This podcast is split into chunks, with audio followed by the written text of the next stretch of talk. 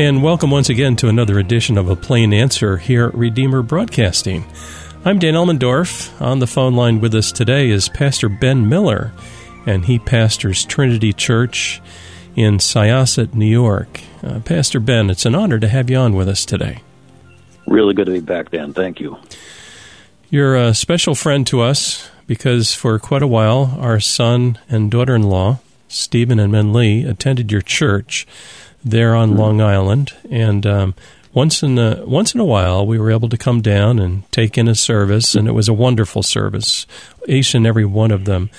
And I remember during the time of uh, COVID, um, you had a service uh, at your home in the backyard. yeah, yeah, and um, it was uh, I believe that one of those that we attended was uh, the baptism of our granddaughter. Yes and that, that was a very very special service to us. So. Uh, we mm. feel endeared to you, to your church, mm. and uh, Trinity Church. Um, my understanding is it's been around now for some 10 years. And so you you were there with actually Bill Shishko in, in the original church that mm-hmm. he was in. And then um, you became a, like an evangelist with the OPC and the organizing pastor of Trinity Church, and now it's a particular church within the OPC. And did I get uh, that all right? yeah, that's very good. Yep, we uh, planted Trinity in September uh, 2011. So thankful for the, you know, our mother church back in Franklin Square, and for mm. all God's mercy since. Yes, and of course, every day since has been uh, just a just a cakewalk. Really, really easy, right? yes. Oh, yes. Sheer leisure. It, it's it's by the uh, grace well, of God that one of you guys even survive ten years. People don't have any idea of what a pastor has to go through, especially when you have limited resources.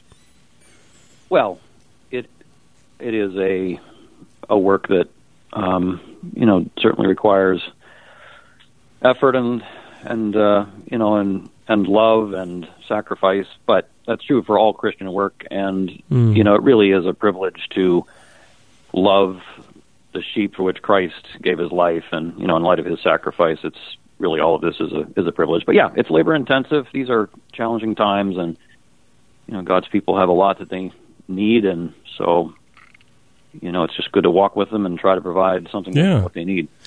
I can imagine um, that for many pastors, going through the whole COVID mess mm. uh, was almost enough to throw in the towel. It had to be very difficult with all of the adjustments that pastors have had to go through with with this crazy COVID. Yeah, there have been a lot of logistical challenges. obviously, um, I think what's perhaps been even more uh, taxing uh, from a pastoral standpoint has been just trying to discern the Lord's wisdom to help people whose lives have just been unsettled in ways they've never experienced and I've never experienced. And no.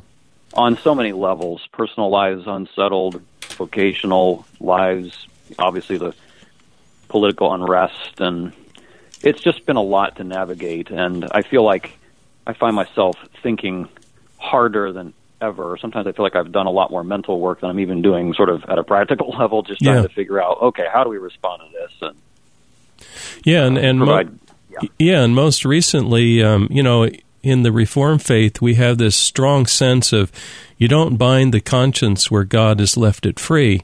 And with with our president making a, a vaccine mandate and kind of overreaching and uh, and then punishing people, now we now I, I, personally know people that have lost their jobs, and uh, even people that that had the antibodies. They, they they had COVID already, which which is better than the vaccine itself. And and here they are, um, their whole career is is in shambles on the ground. And I I think it's very hard for what people, you know, to people and what they're going through right now. It is very hard, um, and I, I don't, I don't know how far down this road you'd like to, to go in this conversation, but yeah, that's something I've spent obviously a great deal of time thinking about, and I do think that there's a need for Christians in our time to go back to Scripture and to our Christian history and rethink our political first principles. And by political, I don't, unfortunately, the word political now tends to mean American politics. But by political, I mean the, the old idea of life in a polis, life in a community. And what are Christ's, um, what are biblical principles that relate to that, and, and what has our Christian tradition given us by the way of resources and, and you know kind of big ideas and I have sensed a lot of confusion about that, mm. um, which is something I spent a lot of time just pondering and, and seeking to hopefully bring some clarity as a pastor.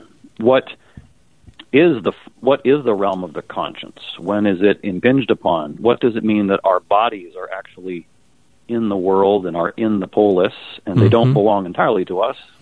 You know, and so you know the idea of bodily autonomy is just not a Christian political idea, but living together as bodies in a body in a political body there are a lot of challenges and when you have a major public health situation and the powers that be are trying to address that, and it's affecting our life together as people who don't just have minds and hearts and consciences, but actually have bodies that have to interact with each other. There's a lot going on, and yeah, there is.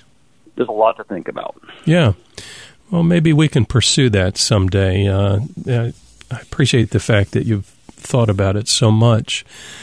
Um, one thing that happens with the pastor, and I'm not a pastor, but um, uh, week by week, it doesn't go away. You've got to get your sermon ready, and it's a it's a major mm. it's a major deliverable using um, project management terms. it's yeah. a it's a major deliverable, um, and and you even it, sometimes you'll have a Wednesday service, sometimes there's an evening service, sometimes there's mm. meetings and elders meetings and and all of that. So um, it doesn't go away. And so you must be empowered by the Spirit, must be called to the ministry. Um, so, um, what have you been thinking about lately in terms of, let's let's say last week? What did you preach on last week? I'm actually thankful that I I preach through books of the Bible because it forces me to not just think about what I'm thinking about, but to think about what the Scripture wants me to think about.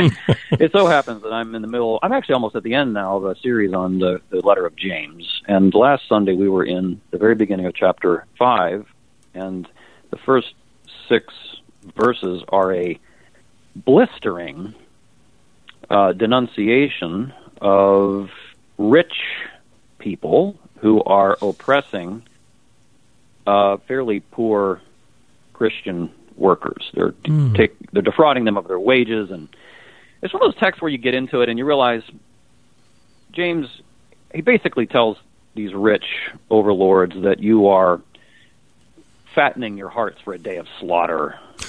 basically, there there's a fire being kindled, and you know your your wealth is going to you know basically part of the flames that consume you. It's a very, very strong denunciation, yeah. and and you come to this, and you know, two things you're trying to be careful of. One is you don't want to make God's people feel like somehow they're on in the crosshairs of God's judgments against the wicked, because they're not. You know, God's people are we're sinners, but we're not the wicked. We're His children, and so how do you how do you speak to God's people about these things, and also trying to be careful that you don't too quickly draw lines from wicked powers that James is talking to, you know, draw a direct line to powers on our own day that we don't like. Sure, sure. and so just trying to be careful. Um, but I did. There was one phrase in in that denunciation that I I thought was very interesting.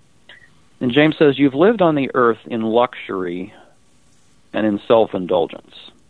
Now, I'm on Long Island, and this is a very affluent area, and so what I tried to do at one point in the sermon, and I think this might be fruitful to talk about now, is just to get people thinking about luxury.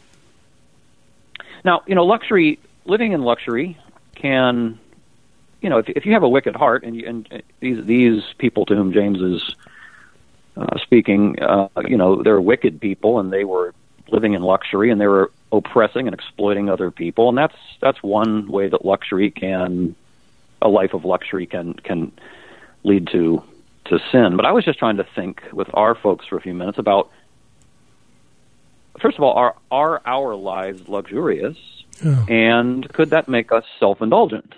So, you know, I began with just a simple idea that luxury is anything that you do and it's anything that you acquire, not because you need it, but just because it gratifies your appetites. And it's worth thinking about that. Yeah. And we talked about some specifics. The fact that we have, you know, 35 cereal options at the grocery store. Now, food is a need, but that many options is a luxury. The fact that we all have dressers full of clothing, that's a luxury. The fact that we have houses with more than one room, more than one floor in many cases. The fact that we have cosmetics. The fact that we can choose a career path, choose a school. Um, the fact that um, you know we, we hold these connective devices in our hands where we're able to be in touch all the time.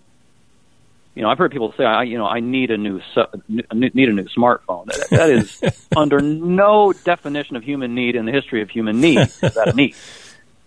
Um, and so we, I, I think we don't realize in North America, and certainly here in Long Island, we don't realize how much our life is quite literally saturated in luxury. Yes. Now, is that a problem? Um, I mean, it's, it's not a problem in itself. I, I actually get very worried about Christians who seem to think that following Jesus means you have to live on an, an austerity budget all mm-hmm. the time, or that somehow the quite radical move that some Christians make just because they love Jesus of selling their possessions and giving it all away and you know that kind of thing that that somehow is a model that all Christians should follow because you have many people in the Bible who were people with resources and resources are good and I think actually the ideal for a Christian should be to not just have what you need but more so you can bless others and mm-hmm. you know live a cel- in celebration of the Lord's goodness but I think it's worth just really thinking about how our 21st century North American luxurious lifestyle makes us self indulgent. Mm. And what I was trying to just think about for myself and lean on with, with our folks a bit was very few people, and I would even say, I'm not sure anyone who's a sinner has the ability to live a life that is just steeped in luxury every day and not have that begin to change your heart and change yes. your character. Yes. In in very subtle ways, you know. The, and the way I put it in the sermon, the, the more the more our appetites and wants are gratified, the reality is the more selfish we become. Hmm. Um, now, again, the sin the sin is not in the luxury. The, the problem is not the the created thing that we're enjoy, we we enjoy. The problem, of course, is within us that we get selfish with luxury. We become self indulgent. And I was just thinking about how that works. Um, you know, is luxury in the way of worship for many of us? Hmm. You know, luxuries require a great deal of maintenance. They require a great deal of attention. I actually have told people here, our stress, our economic stress. You talk to Long Islanders, many of them would say they're economically stressed. And they're not stressed because they're trying to meet their needs. They're not stressed because they're trying to make ends meet. They're stressed because they're trying to maintain a luxury lifestyle. Mm-hmm. And it is exhausting. It takes a lot of time. It takes a lot of energy. It does keep us from worshipfulness, mm-hmm. you know. And I just think we have to be awake to that. Um, it keeps us from contentment. You know, I, I, I watch I've watched this as a parent now for 18 years, and you can see how children that have had their appetites gratified start to sort of expect that. Not because they're particularly, you know, particularly entitled, but you know, they there is a kind of entitlement that comes for all of us. You know, I've had this, I like this. I'm kind of annoyed when I can't have it. In fact, I'm a little annoyed when I can't have more. well, I'm, you know, I'm, I'm glad you I'm glad you mentioned that because as I was listening to you talk, the word entitlement came to my mind. How that you, hmm. without realizing it, you fall into the trap of saying, "Well, I'm owed this," or "I deserve yes. this," and and that, yes. that that can be a very dangerous attitude. We wouldn't say it out loud usually, but when I'm frustrated if something doesn't come about, I can't have that you know, the, the kid pitching the fit because I can't have the exact flavor of ice cream that I want is the, the way I described it on Sunday. That that's there's something of a heart thing there, and so and patience. Luxury doesn't make us more patient. Luxury makes us very impatient because when you mm. get used to luxury, you don't want to wait for more luxury. you just want it, and you want it now. Um, humility. I don't. I, you know, most of us would not think of ourselves as status seekers, but as your life fills up with good things, it is very, very easy to kind of look around and notice that I'm I'm kind of climbing a bit. I'm you know, I'm in with those people who have that now and aspire to that. And and then the big one that I just was thinking about is the Bible says we're to be zealous for good works. And I've watched Christian brothers and sisters, I've watched it in my own heart and life over the years. The more luxury you have, the less available you are, and the less available you are, the less you're on mission for Jesus. Mm. Yeah. Mm. It's hard to be a zealot for good works when you have a whole lifestyle to maintain. Mm. And so, you know, I, I wrestle because I'm I'm not I'm not at all suggesting again that Jesus and his his his kind of paradigm or or model of, of Christian life for us would be that we should have like as little as possible. I actually think that's a very wrong teaching and and and very destructive, and it creates a lot right. of guilt where there shouldn't be guilt. It's it's a blessing to be blessed. But you know, I've I've just been thinking more and more about how much the New Testament talks about mammon, money, as the love of it, as a root of all kinds of evil. And I don't know, Dan. I mean, I just don't know if we modern Christians realize how much we have. You know, we live, mm. I think you and I have talked about this, we live at levels of resources that, my word, I think most aristocracy in, in history didn't have the amount of stuff we have and the mm. availability of stuff that we have. Yeah. So I'm just trying to reflect a little bit about, you know, not, not going in some crazy radical direction, but just being aware when Jesus said you can't serve God and money. You can't can't serve them both. You can have them both. You can't serve them both. Mm. Your heart has to have a treasure, and and where your treasure is, there's your heart. Yes. Um, just thinking about it. So I, I don't know. That's just sort of a brief sketch of part of the sermon. I'm you know be interested in your interactions with that because I know you've thought about that a lot too. Yeah. Rich people. Um, it, I don't see myself as a rich person, but when I think about it the way you just described it, I'm very rich compared to mm. other people in the world that that you know, I'm thinking right now of people over in Afghanistan, some Christ- oh Christians over there exactly. who who at a previous time as recent as months ago perhaps had had, had quote unquote proudly, thankfully registered as Christian on their mm. documentation and now um, that is a ticket to them being hunted down by the Taliban. Yeah. And and and and you know, Sunday, God willing, I'll be going to church, and I'll see mm-hmm. um, uh, my family, some of my family there, and we'll we'll we'll worship together. We'll sing together. Hopefully, sing mm. loudly and thoughtfully, mm-hmm. and and and and take in a wonderful sermon and, and that sort of mm. thing. But our brothers and sisters in Christ in Afghanistan certainly don't have that kind of freedom. Yeah. Um, as yeah. well as in other places like North Korea, uh, etc. Yeah. even even China now is the way they're cracking yeah. down.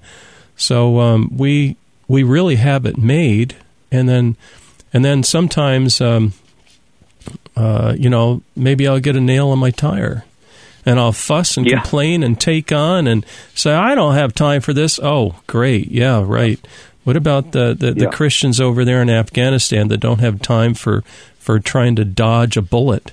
Uh, you know, yeah. here I am complaining about a, a stinking nail in my tire. So, uh, yeah, and I think you know the the point obviously is not that we ought to feel guilty about the fact that we are blessed and no. we experience freedom and all these things. I mean, you know, and I, you know, I've heard I've heard guilt mongering about this over the years, but the point is that there is a stunning lack of gratitude. I mean, I yes. I'm always humbled when I hear Christians from third world countries and it's not just gratitude. I have I have uh, a buddy who's a, a missionary in Paraguay, and Paraguay is, by comparison to North America, it's a very very poor place. He works among poor people in a poor in that poor place, and he said the thing that's just amazing about these people is they're just so content. Amen they don't experience the kind of loneliness we do here, the kind of anxiety we do here, the kinds mm-hmm. of just restlessness we do here. They're not they're not desperately looking for some sort of you know distraction from stress. They don't even they wouldn't even recognize our stress. and I just I don't know. I, I my point my point is obviously not that this needs to issue in a certain you know massive set of economic changes in our lives, but man I am I am concerned about my heart and the hearts of those that I love here in, in my context. And I do wonder, Dan, getting back to the pandemic challenges. I mean, I don't love a lot of what I see going on right now, but I do think that one thing the last two years have done for North American Christians is they have made us very uncomfortable. And I don't think that that's all been good at all. Mm. I wish a lot of it hadn't happened. I hope you know, this whole thing will eventually kind of go away, and we can whatever whatever it looks like, some normalcy, whatever that looks like. But mm-hmm. but I I do think that this has exposed the um, the intensity with which we just want to be comfortable. Mm-hmm. And disruption frustrates us. and I, I, don't know. I've just been trying to think about what that says about my heart. Mm-hmm. That's a good point. And um, while you were talking, I just brought up James 5 so I could see the words mm. before me. And um, it, is interesting that he uses such graphic words um, when he says, Come now, you rich, weep and howl for your miseries that are coming upon you. Um, you mentioned this uh, for people that are rich, um, it's not a sin what what's a sin is when they take their riches and they live for them as if they become a god, yeah. and then they oppress the poor. They oppress yes. the poor. Yes. Um, yes. I, I, I'm trying to recall the conversation I had with my other son earlier today of people not realizing uh, the ripple effect of their decisions, um, even uh, yeah. like like a special tax on automobiles, uh, gas tax or whatever, uh, more than what we're paying now, and how that has a ripple effect for a guy that has a a business that that's a landscaping mm-hmm. business, and it's one thing yeah. for the rich to set up things like this. It's another for the for the small guy that's out desperately trying to feed his family and to make a living, yeah. and then having to and then and then volunteering his time to the volunteer fire department and then running extra miles mm-hmm. for that and then getting hit in the neck with the extra tax. So I mm-hmm. think I think the rich mm-hmm. can can without realizing it even can oppress the poor people yeah. and not even realize it. Now we have a, about 2 minutes left, 3 minutes. So why don't you take it back and wrap up the thoughts here today. Today we're talking with pa- Pastor Ben Miller well, so again, um, th- this this text is is clearly going after wickedness in in high and powerful and wealthy places, and so there are there, there's a whole critique of kind of political and economic structures in in a society that we could build from this, but. My, my my thought was just to also try to think about at a very very personal and local level how um, how our hearts are changed by riches, and I think that yeah. I think that matters because we can look at the oppressions and exploitations in the world and see how evil they are, but we are the salt of the earth. And if we are going to be the ambassadors of Christ in a generation where there is a lot of wealth and a lot of oppression and a lot of exploitation, mm-hmm. I think we really do need to get into our hearts and ask ourselves in our local relationships and more than that, in our inward virtues from which we, you know, kind of bear fruit in those relationships, how do we think about money and possessions and, you know, luxuries and pleasures and appetites and all of that? Because if the body of Christ is going to be the salt and light of this generation, it's going to have to start with different hearts and different relationships you know, on the inside, not just out mm. there, hmm. but within. And if we can love one another well from hearts that are free from worshiping wealth in the body of Christ, then perhaps we can have a real influence in a society that obviously is just decadent and where selfishness is just rampant in part because we're just so wealthy. Yes. Yes. Very well put. I want to thank you very much. Our guest today has been Pastor Ben Miller, and he's the pastor of Trinity Church in Syosset, New York. Uh, ben, if someone is nearby and they want to attend your church, uh, what are the times and where is it located? So we worship at 1 o'clock p.m. on Sundays at uh, Faith Lutheran Church in Syosset, 231 Jackson Avenue. And uh, our website is trinitychurchlongisland.com. And all are welcome anytime, including you, brother, if you ever get back down to the island. I would love to attend there again. We'll have to see. it's a it's a it's a it's a blessed church, and uh, thank you so much for taking your time today and and sharing a little bit about the Book of James. It's a rich book, and I'm always amazed. Uh, that that was. Let me just ask you really quick. That was the Lord's brother, was he not? Yes, Indeed. Amazing. So much to think about in that regard. Yeah. It is because I think of the Westminster where it says, uh, What's the Bible principally teach? Uh, what we are to believe concerning God and what duty God requires of man. Mm. It's interesting it broken out that way. And boy, if you want to know your duty, the book of James is right there for you. Absolutely. All right. Thank you, Brother Ben Miller, for joining us today. My pleasure. God bless you, man. Thank you. You too. And dear listener, please join us next week for another edition of A Plain Answer.